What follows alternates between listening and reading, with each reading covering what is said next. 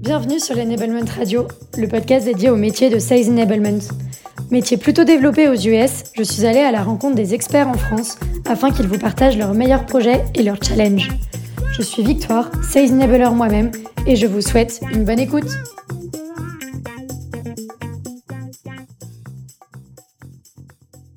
Bienvenue Wissam, je suis hyper contente de t'avoir aujourd'hui. Premier homme sur le podcast Sales Enablement Radio.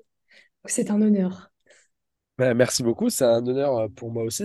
Un, d'être invité et deux, d'être euh, euh, le premier homme à participer. Carrément, ça change, c'est cool. pour commencer, est-ce que tu peux me présenter ton parcours? oui, bien sûr. Alors, très rapidement, je pense que mon parcours universitaire, j'y reviens très rapidement, mais il a son importance dans mon arrivée chez Doctrine. Donc moi, j'ai fait une fac de droit. j'ai notamment, après la fac de droit, travaillé en cabinet d'avocat. Euh, j'ai travaillé à l'étranger et en France. Et au moment où Doctrine euh, s'est lancé, donc en 2016, grâce au cabinet d'avocats et à mon euh, parcours, bah, j'ai vu qu'il y avait une nouvelle startup qui se lançait. Moi, c'était quelque chose qui me bottait depuis longtemps d'essayer d'aller vers le monde des startups. Et puis en plus, si on repositionne un peu, en 2016, c'était un peu 2016-2017, l'essor de toutes les startups en France, ou du moins toutes celles qu'on connaît euh, aujourd'hui, il y a eu Payfit, Spendesk, Alan, Doctrine. En plus, on était un peu tous dans les mêmes investisseurs, les mêmes incubateurs. Et du coup, je suis rentré chez Doctrine en 2017. Euh, et je suis arrivé chez Doctrine euh, un peu par hasard. Et j'étais le premier sales de, de, l'équipe. Et j'étais un des premiers employés à avoir rejoint Doctrine. Et donc aujourd'hui, ça fait bientôt sept ans que je suis au sein de Doctrine beau parcours. Donc aujourd'hui, tu es Sales Enablement Manager chez Doctrine. Est-ce que tu peux euh, nous donner plus en détail euh, l'organisation Sales et l'organisation euh, Sales Enablement? Oui, bien sûr. donc, moi, en fait, pour recontextualiser, quand je suis arrivé il y a 7 ans, j'étais le premier Sales. Et entre-temps, moi, j'ai rempli plusieurs missions ou fonctions commerciales. donc j'ai été le premier à vendre, puisqu'en fait, le job à l'époque, c'était juste de vendre. Euh, coûte que coûte d'ailleurs, parce qu'en fait, euh, il fallait que la boîte euh, se lance. Ensuite, j'ai été missionné de recruter et former la première équipe commerciale. Et ça, c'est quelque chose qui m'est resté gravé. Et je me disais, tiens, c'est quand même quelque chose qui me plaît plutôt, de surtout former plus que de manager. Et ensuite, j'ai souvent été missionné pour ouvrir des nouveaux segments, ce soit sur le mid-market, sur le key market, ce soit sur différents segments, comme par exemple les avocats ou les directions juridiques. Et au bout de 4 ans, 4 ans et demi, euh, c'est un peu terminé, on va dire, mon premier cycle de vente directe et je me suis posé la question de qu'est-ce que j'aimerais faire. Et moi, ce qui m'avait euh, euh, vraiment tenu à cœur, c'était de former les gens et de voir en fait que les commerciaux qui rejoignent Doctrine soient en situation de réussite et restent chez Doctrine. Et c'est comme ça que je suis aussi devenu le premier Sales Enablement Manager au sein de Doctrine. Aujourd'hui, c'est une fonction qui est rattachée à l'équipe Ops ou l'équipe Market Ops, qui s'apparente beaucoup aussi à une équipe revenue euh, dans des euh, scale-up euh, comme Doctrine. Je suis tout seul sur ce poste au sein de Doctrine, mais je travaille en proximité avec les product marketing managers, avec les ops, bien évidemment, les grosses managers, l'équipe produit et bien évidemment avec l'équipe commerciale. Là-dessus, il y a un point pour moi qui est important sur lequel on avait échangé, c'est qu'on a aussi fait un choix chez Doctrine, c'est de dissocier l'équipe Sales Enablement, euh, Sales Enablement d'ailleurs, tout court, euh, de l'équipe commerciale. Ça, pour moi, c'est un point très important. Je pense que je reviendrai dessus. Euh, on, avait évoqué. mais pour moi, c'est un point extrêmement important dans la constitution de l'équipe Ops Sales Enablement. On est carrément dissocié de l'équipe commerciale. L'équipe commerciale, de son côté, elle est constituée autour du triptyque assez classique qu'on retrouve dans le SaaS B2B, SDR, BDR, euh, à compte exécutif, les AE, CSM, AM. Et on a aussi une équipe qu'on appelle de Customer Training Specialists, qui sont les équipes de formateurs euh, plutôt spécialistes techniques euh, du droit qui vont aller former les différentes professions juridiques. Et après, à côté de ça, on a, on va dire, une hiérarchie classique avec du team lead, du management, des head-off et bien sûr un VP Sales. Très clair. Il y a combien de personnes dans l'équipe Sales aujourd'hui? Aujourd'hui, dans l'équipe Sales, on compte entre 5, euh, attends, j'ai recruté des personnes entre temps. 55 euh, personnes aujourd'hui au sein de l'équipe commerciale. Et quand je dis équipe commerciale, j'inclus SDR, AE, CSMAM. Ok, ok, ça marche. C'est une seule et même équipe. Exactement. Ok, super clair. Et pour ceux qui connaissent pas Doctrine, est-ce que tu peux juste me dire en deux, trois mots ce que vous vendez? Bien sûr. Alors, Doctrine, on est euh, une legal tech, c'est-à-dire qu'on opère sur le marché du droit. Nous, on est une plateforme d'intelligence juridique qui a pour objectif d'aider les professionnels du droit à bâtir leur stratégie juridique en n'ayant aucun doute. Euh, donc, très rapidement, pour que les gens comprennent, euh, quand on est un professionnel du droit, la chose qui est la plus inhérente à sa profession, c'est le doute. C'est-à-dire qu'on ne sait jamais si on a pris la bonne décision pour son client. On se pose toujours la question de savoir est-ce qu'on peut prendre telle action, est-ce qu'on peut faire telle action? Et on peut et quelles sont bien évidemment les conséquences qu'auront euh, telle ou telle action. Et en fait, nous, Doctrine, notre job depuis ces temps, ça a été euh, de regrouper l'intégralité des informations juridiques présentes en France et non présentes, parce que ça a été un gros travail de fond, et en fait de permettre aux professionnels du droit d'avoir une organisation simple de ces informations et de pouvoir prendre des décisions, non pas simplement pour leurs clients, mais si on extrapole, pour les justiciables. Ok, très clair, merci beaucoup. Euh, si on parle un peu de Sales Enablement maintenant, quels sont tes grands enjeux, les grands projets du moment euh, que, tu mènes euh, dans ton équipe? Alors, les grands enjeux, donc nous, peut-être pour, pour expliquer ça, il y a un triptyque assez, euh, qu'on a défini au sein de la fonction Sales Enablement chez Doctrine. Euh, et voici les trois piliers. Le premier pilier, c'est vraiment l'onboarding. Ça, c'est un point extrêmement important parce que c'est l'arrivée euh, des nouvelles personnes, des nouveaux commerciaux qu'on va mettre en situation de succès et à qui on va donner toutes les bonnes pratiques.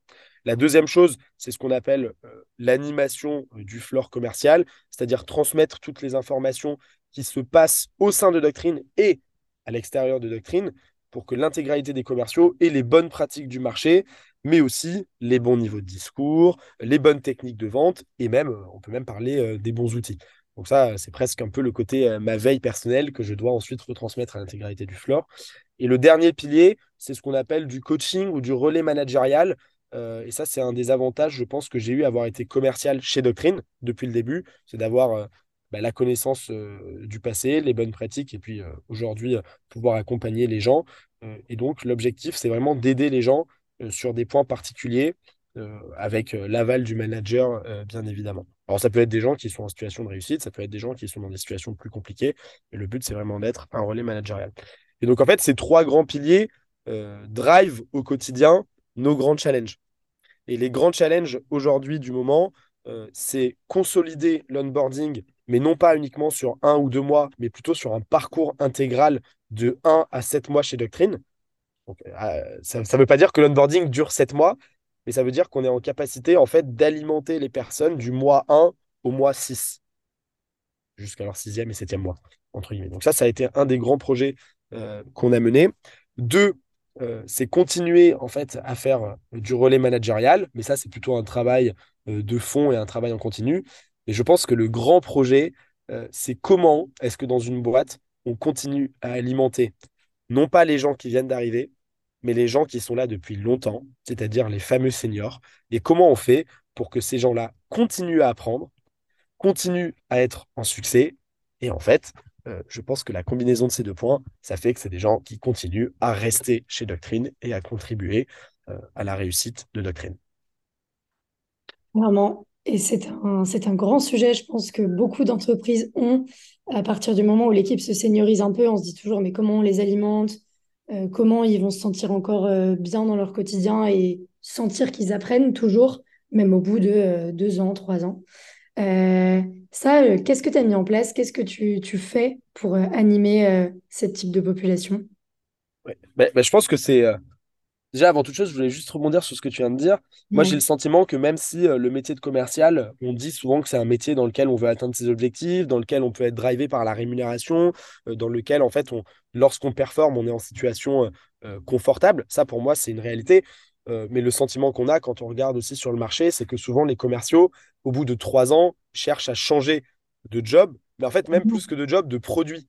Les gens, souvent, ils disent, voilà, j'ai vendu pendant trois ans un produit, j'ai appris tout ce que j'avais à apprendre. Et j'ai même pris tout ce que j'avais à apprendre, et tant mieux, parce que c'est aussi le job du commercial et c'est ce qu'on attend. Euh, c'est-à-dire que c'est quelqu'un qui se dise, bah, je vais prendre tout ce qu'on m'a donné et je peux prendre tout le maximum. Euh, mais le sentiment que j'ai aussi, c'est que les gens restent dès lors qu'ils sont en situation d'apprentissage. Dès mhm. lors qu'en fait, que ce qu'ils emmagasinent va être valorisé sur le marché parce qu'en fait, euh, je pense que c'est un peu l'objectif de ton podcast aussi, bah, c'est de montrer que chaque boîte est capable de créer une école de vente. Et dès lors que tu as créé une école de vente, tu es identifié comme tel sur le marché. Et je pense que pour la carrière de n'importe quel commercial, euh, bah, c'est extrêmement important de pouvoir dire, euh, on le voit souvent, je suis un ex de telle boîte, je suis un ex de telle boîte. Et en fait, d'ailleurs, sur le CV, ça vaut bien plus que n'importe quel, quel diplôme. Et donc, du coup, euh, je, finis mon laïus là-dessus, mais parce que pour moi, c'est un point important. souvent, quand les gens me disent, mais comment est-ce que tu peux dire que tu es une bonne école de vente? Pour moi, le meilleur paramètre, c'est de voir où vont les gens après Doctrine, ou après Payfit, ou après Len, après Spendesk. et ça, pour moi, c'est un, un, point hyper important de comprendre comment est-ce que ce qu'ils ont appris peut être retransmis au sein d'une autre boîte. Et donc, euh, excuse-moi pour le laïus, je me suis un tout petit peu égaré. Non, mais euh, c'est intéressant et c'est vrai que. l'apprentissage, pour moi, c'est hyper important. Ouais, non, mais carrément, je suis, je suis hyper alignée. Et c'est vrai que le, se dire que tu arrives à, à, garder des sales pendant euh, plusieurs années, c'est hyper stimulant, je trouve, surtout dans le métier de sales enablement. C'est, enfin, on voit direct le résultat de nos efforts, on va dire. donc, donc, non, c'est trop bien. Et je suis entièrement d'accord, mais je pense qu'en plus, le meilleur résultat, souvent en sales enablement, c'est que parfois, c'est difficile à quantifier. Euh, je pense qu'on a tous ce même problème. Peut-être qu'un jour, tu en parleras et je serais ravi d'écouter euh, tout ça. Euh, mais c'est toujours difficile de quantifier. en fait, souvent, on arrive à quantifier par la réussite des gens, la rétention. Et ça, pour moi, c'est un point important.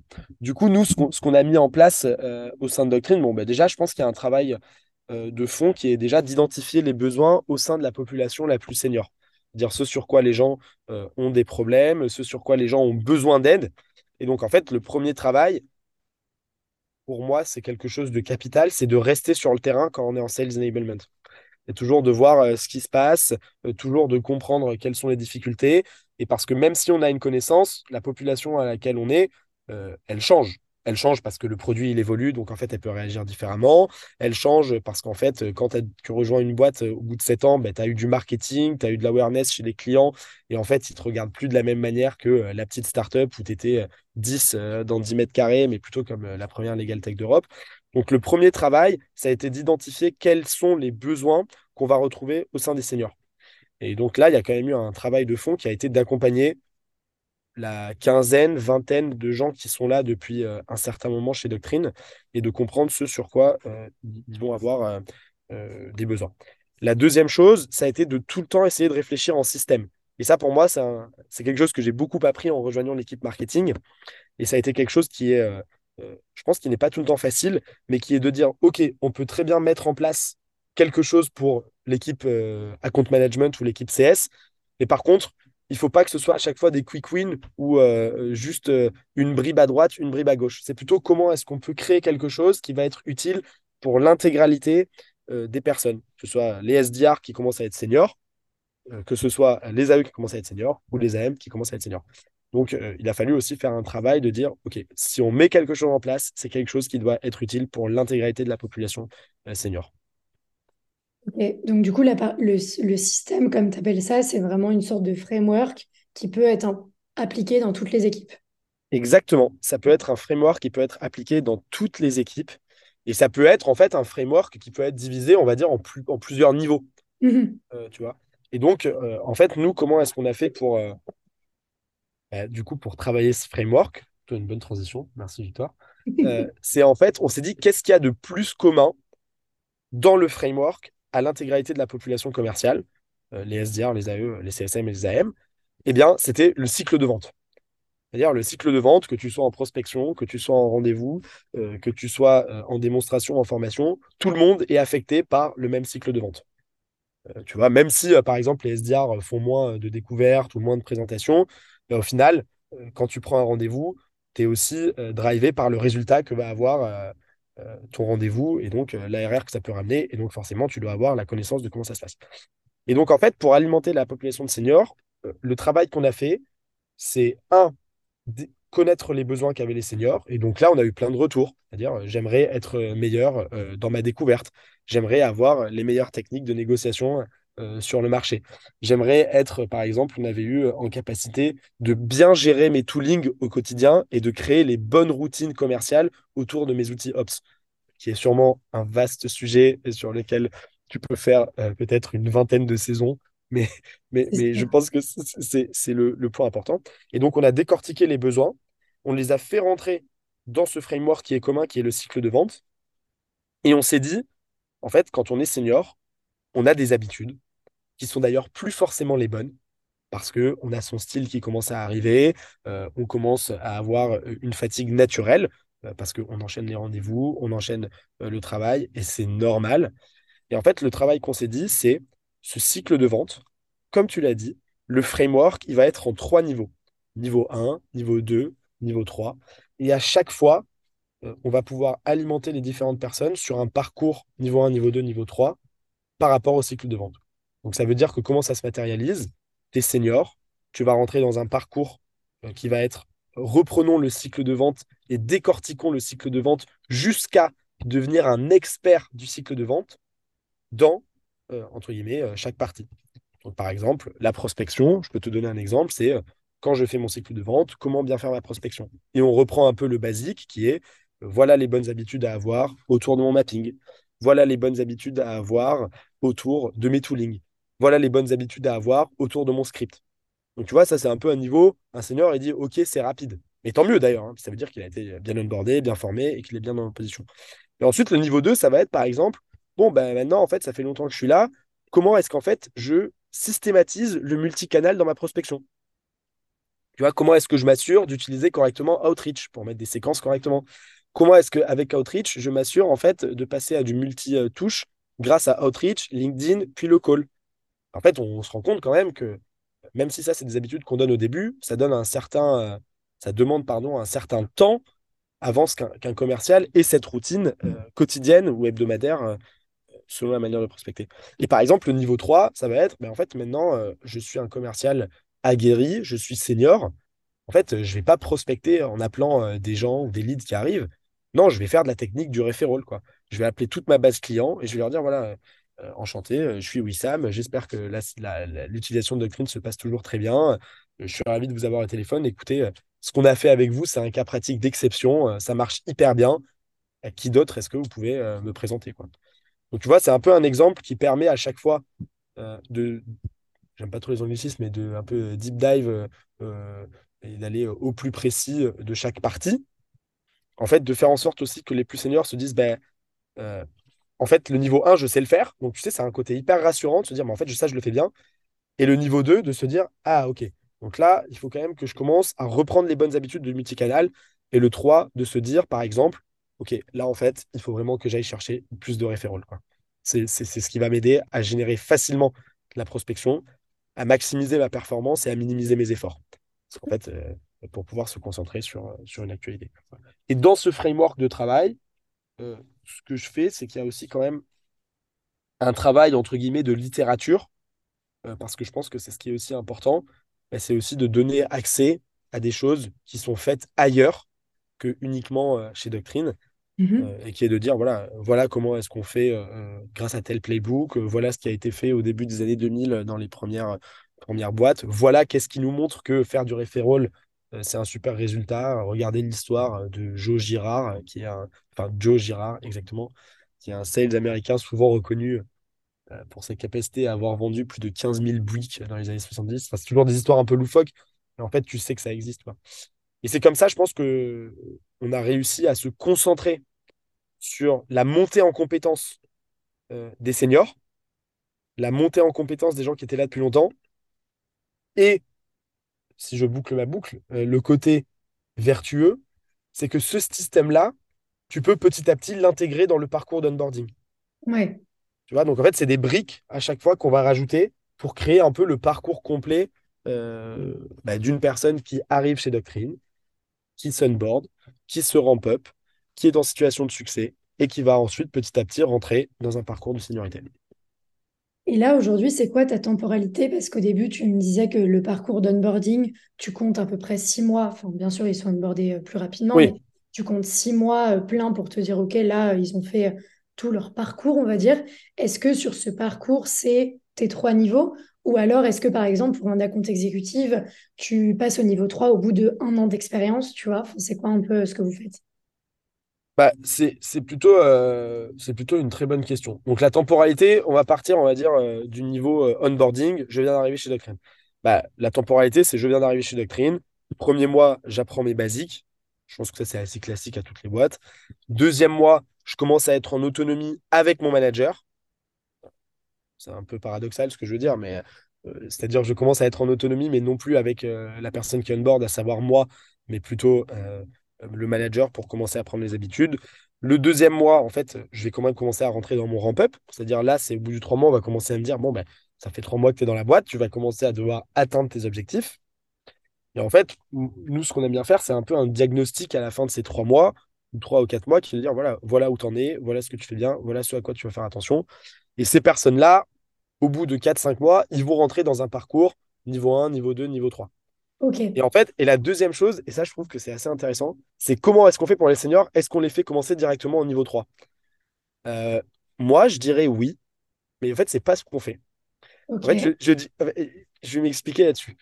Effectivement, en théorie, par exemple, dans le niveau 3, euh, euh, tu vois, il y a des choses qui sont euh, quelles sont les techniques euh, appliquées au marché, comment est-ce qu'en fait on fait pas simplement du médic, mais comment ça se réper- ça se répercute dans un forecast, comment est-ce qu'on lit du médic avec du spin selling, comment est-ce qu'on lit du médic, du spin selling, du challenger sales, Bah, tu vois, qui est quand même pas juste je sais qui est euh, les community buyers, qui est, etc.. C'est quelque chose quand même qui demande une vente plus complexe.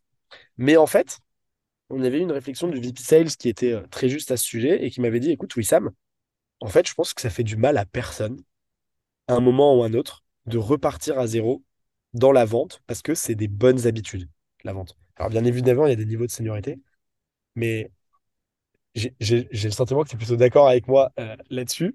Mais, mais, mais je pense que c'est intéressant, à un moment ou à un autre, c'est juste trois mois. Quand tu es senior, ça peut aller très vite, en fait. C'est pas une question de temporalité, mais qui est plutôt de dire euh, à l'époque où on avait fini ce parcours-là, on le diffuse à tout le monde. On le diffuse à tout le monde et tu reprends ton back to basics. À la seule différence, c'est qu'un senior, bah, en fait, il va réussir à faire un parcours d'onboarding euh, niveau euh, 1, euh, enfin, pardon, un parcours de seniorité niveau 1, bah, en un temps beaucoup plus rapide que quelqu'un d'autre. Et c'était quoi la réaction de, bah, de tes AE seniors, par exemple? Comment tu leur as dit, OK, Euh, niveau 1, prospection, ils ont fait comment? non, mais en fait, c'est. c'est- bah, en, en- en gros, il y a, il y a plusieurs choses. Je pense que là, c'est là où le sales enablement doit faire preuve d'une certaine pédagogie, quoi. Et qui est de dire. euh, Bah, au début, il y a quand même des gens qui sont venus et qui m'ont dit, Putain, Wissam, euh, t'es sérieux, euh, je sais Ouais. prospecter, euh, je sais faire. Et j'ai dit, bah oui, non, mais ça, j- j'ai pas de doute, en fait. Et, et c'était plutôt de dire, mais ça, fait de mal à personne de juste relire, mais même en 10 minutes, pour se dire, tiens, est-ce que j'ai gardé cette bonne habitude? Et, là, je vais te donner deux exemples. Euh, le premier exemple, c'est euh, bah, le VP Sales, euh, Stan, qui me dit, mais en fait, moi aussi, je vais les lire.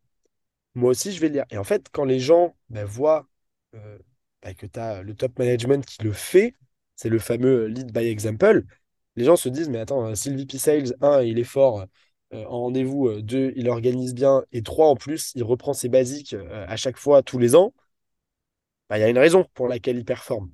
Parce que ça, c'est un peu la finalité. C'est que dans notre job, c'est aussi de dire aux gens, non, mais on est là pour que vous soyez en situation de succès. Mais moi, j'ai quand même un passé commercial. Je dis aussi aux gens, on est là pour que vous gagnez de l'argent, quoi. Ouais. Donc, donc, en fait, si je te prends 10 minutes de, de lecture pour qu'en fait tu closes plus de deals, tu vas être euh, euh, plutôt content. Et la deuxième chose, c'est qu'en fait, il y a eu une personne chez Doctrine euh, qui avait été onboardée euh, euh, en fin d'année dernière et qui était sur un super rythme de travail, qui closait ses deals, qui faisait ses objectifs rapidement, rapidement, rapidement. Et en fait, elle faisait partie de mon euh, panel de tests. C'est-à-dire, tu sais, à un moment, quand j'ai lancé euh, tous ces niveaux un, 2, 3 pour les seniors, d'abord, j'ai pris un panel test. Je me suis dit, je vais le faire sur quatre cinq personnes, je vais voir si ça prend, quels sont les feedbacks, etc. Et cette personne, elle vient me voir et elle me dit, euh, Wissam, euh, je voulais te dire merci. Parce qu'en fait, je me suis rendu compte que post-onboarding, au bout de trois quatre mois, je commençais à prendre des mauvaises habitudes. Et j'avais eu un mois un peu compliqué où je faisais un peu ma sauce. Et en fait, je me suis remis dans le parcours d'onboarding, j'ai tout relu. Et euh, au bout de 10 jours, j'ai repris mes bonnes habitudes et j'ai commencé à retrouver ma traîne normale et à closer mes deals. Et donc, forcément, quand tu fais une présentation, bah, tu prends l'exemple le plus parlant. On en revient avec la problématique à quantifier en sales enablement. Bah, la, meilleure euh, manière de quantifier, c'est la réussite d'un de mes commerciaux, euh, qui était en l'occurrence euh, une, de mes une des commerciales d'ailleurs chez Doctrine, qui en fait a dit à tout le monde.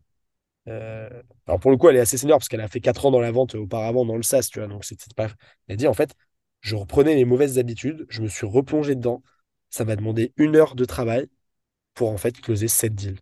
Donc en fait, le ratio, il est quand même assez rapide, quoi. C'est clair. Et surtout, avoir un exemple d'un de tes collègues, ça te donne toujours plus envie, entre guillemets, que ton manager qui te dit OK, fais-le. Là, au moins, c'est ultra concret, ça te donne envie de le faire, quoi. Bah, exactement.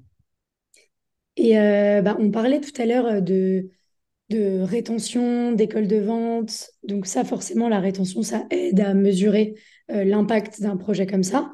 Bien sûr. Euh, qu'est-ce que tu utilises d'autre pour mesurer ce projet? Et d'ailleurs, je t'ai même pas demandé aussi, mais sur quel outil, ah oui. enfin, quel format tu as fait pour ce projet? Je vais peut-être commencer par là. Ouais, alors euh, bah déjà, l'outil qu'on utilise chez Doctrine pour euh, le côté enablement et diffusion et transmission de la connaissance, bon, il y a Notion, mais ça, c'est pour moi, c'est presque un, un outil de traitement de texte. C'est presque un Word 2.0, quoi. En fait, on utilise WordCamp. Euh, donc, il y a un outil euh, de, enfin, qui a en fait un, un, LMS, euh, donc un Learning Management System, euh, qui permet en fait euh, d'écrire du contenu, de pousser du contenu et surtout de suivre le contenu et en fait de savoir si les gens lisent et plus que ça, font les exercices, font les vidéos, font du quiz. Donc là, c'est un peu le côté gamification aussi de notre job, qui est aussi de donner envie aux gens bah, de faire des choses qui peuvent être ludiques, mais qui te permettent d'apprendre.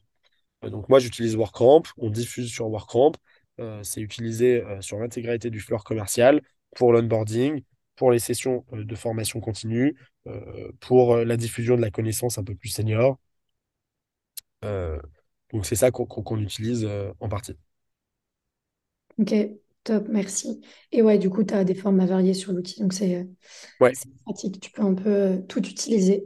Et euh, donc, pour revenir à la partie plutôt impact, Ah oui, pardon. Non, non, mais problème. Comment tu as fait pour mesurer ensuite euh, euh, bah, l'impact de ce, programme, de ce parcours? Bien sûr, il y a la partie quali dont, tu m'as parlé, avec vraiment les témoignages. Mais derrière, est-ce que tu regardes aussi d'autres indicateurs? Ben, nous, il y a des indicateurs qui sont... euh, En gros, le premier indicateur, on va dire, c'est le facteur un peu humain, c'est-à-dire qualité, est-ce que ça t'a aidé, comment tu te sens dans ton rendez-vous, l'accompagnement où tu as le manager ou moi qui va dire, ou même les collègues, hein, qui vont dire, bah, effectivement, euh, je sens que tu es plus à l'aise, et tu as la personne souvent qui répond, bah oui, euh, j'ai utilisé euh, cette chose que j'ai lue dans le guide WordCamp, etc., etc. Ça, c'est la première partie. Et ensuite, il y a la deuxième partie qui est plutôt... mais je suis conscient, je mets quand même un nota bene, je suis conscient que c'est quand même compliqué à quantifier, ou du moins à s'assurer que ça vient de ça, mais qui est corrélation entre je fais correctement mes exercices, alors c'est un peu scolaire ce que je dis, et les résultats qu'il y a derrière. Et parce qu'en fait, euh, ça me donne quand même plutôt raison en général.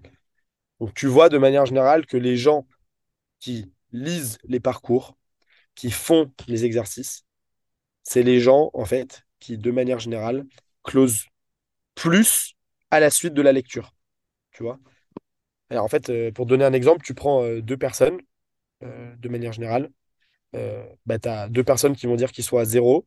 Tu as une personne, en une semaine, elle a lu euh, 100% euh, du parcours d'onboarding ou du parcours de seniorité. Et bah, tu te rends compte que après la lecture, cette personne-là, trois jours après, elle a closé un deal en appliquant la méthode donnée. Et que l'autre personne qui n'a rien lu, en fait, il lui faut peut-être trois semaines avant de closer un deal de son côté. Donc, tu vois, je- je- la- ce que je veux dire par là, c'est que le time to deal euh, using my exercise, my exercise, euh, il est quand même assez fort dès lors que les gens euh, jouent le jeu. Comment tu vérifies et tu t'assures qu'ils ont utilisé la méthode pendant leur vente? Bah, alors c'est là, en fait, c'est pour ça que je mettais un nota bene au début et je dis c'est ça qui est compliqué. C'est qu'en fait, euh, mis à part euh, le shadow, les écoutes et aller avec les gens, bon, ben là, c'est quand même un travail. euh, c'est pas un travail d'orfèvre parce que c'est pas la vérité, mais je dirais que c'est plutôt un travail de connaissance de son terrain. Et je pense que c'est, euh, j'en suis conscient, c'est peut-être pas la meilleure pratique du marché, mais ça marche et tant mieux chez nous. Je pense que c'est aussi ça les boîtes, hein, c'est d'avoir des gens qui sont capables de connaître ce qui se passe dans la boîte. Euh, bah, moi, j'ai la chance en fait d'avoir vu tout le monde passer chez Doctrine et d'onboarder tous les commerciaux qui sont arrivés.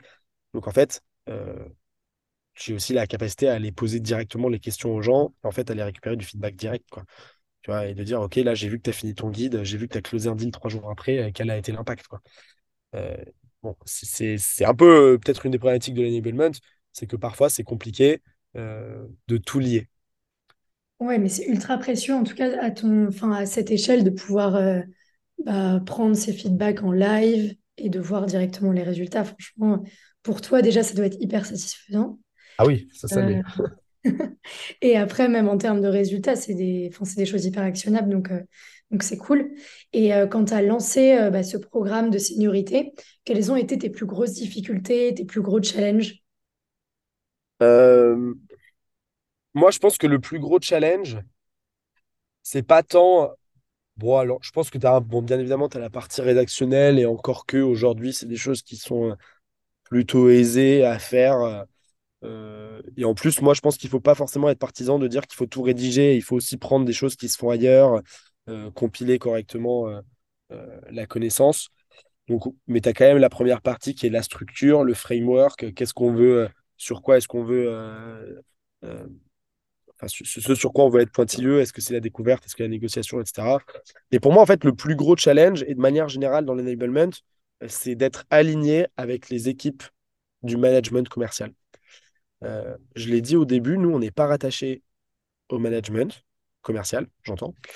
Euh, ce qui, je pense, est une bonne chance, est une bonne chose, parce que ça permet aussi non pas de faire contre-pouvoir, mais de proposer d'autres projets, d'avoir une autre vision et aussi de dire, bah, en fait, euh, là, on a une vision plus système avec les ops, le market, et voilà ce qu'on propose pour les commerciaux. mais moi, pour moi, le plus gros challenge, c'est de s'assurer que tu vas dans le bon sens avec, un, ce que toi, tu penses être bon, ce que, deux, les managers veulent, ce qui est normal pour atteindre un résultat, et trois, pas plus, plus que ce qu'ils veulent, ce que eux pensent que les commerciaux doivent faire. Ok. Tu, tu, tu, vois ce que je veux dire? Et donc, en fait, pour moi, le plus gros challenge, c'est de dire, ben voilà, je suis arrivé avec une base, euh, je pense que c'est ça qu'on doit faire. Et après, c'est, ben non, en fait, ça, c'est non, ça, c'est oui. Et toi, après, tu dis, bah si, en fait, euh, j'ai fait mes écoutes, ça, les gens, euh, ils en ont besoin. Mais, mais, je pense que dans la littérature Sales Enablement et dans, quand on en parlait aussi parfois sur les groupes ou les visios qu'on a pu faire, en fait, les, c'est unanime et c'est normal. Hein. C'est comment est-ce qu'on fait pour aligner et lier les différents corps de métier. Notre métier est une négociation. Exactement. C'est pour ça qu'on est bon en négociation après aussi. Hein. Tout est lié. Euh, super clair en tout cas. Merci beaucoup. Franchement, euh, ultra intéressant. Et j'ai une dernière question pour toi. Question de la fin. C'est quoi l'outil indispensable pour être un bon enabler? Waouh. Bah, en fait,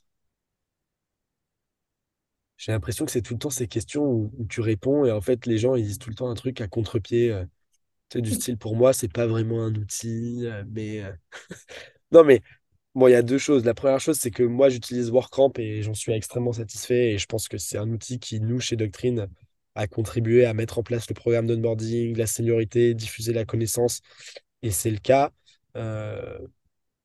La deuxième chose que je voulais dire, l'outil, en fait, je vais faire la réponse euh, du truc à contre-pied. Pour moi, c'est pas un outil. mais, mais en fait, c'est connaître euh, par cœur l'organisation commerciale de sa boîte et les commerciaux de sa boîte. À, à, à mon échelle, c'est possible, parce qu'on est une boîte structurée comme telle. Mais je pense que pour être un bon enabler, un enabler, waouh, complexe, un bon, euh, pour être bon dans son taf, il faut être en capacité de comprendre les commerciaux avec qui on travaille et tout leur écosystème. Ça, j'en suis persuadé. C'est un super mot de la fin. Merci. Merci beaucoup, Wissam, pour ton, pour ton partage, pour tes tips, tes conseils. C'était hyper intéressant et en tout cas, j'ai été ravie de t'avoir. Bah, moi aussi. Merci beaucoup, Victoire. C'était avec plaisir.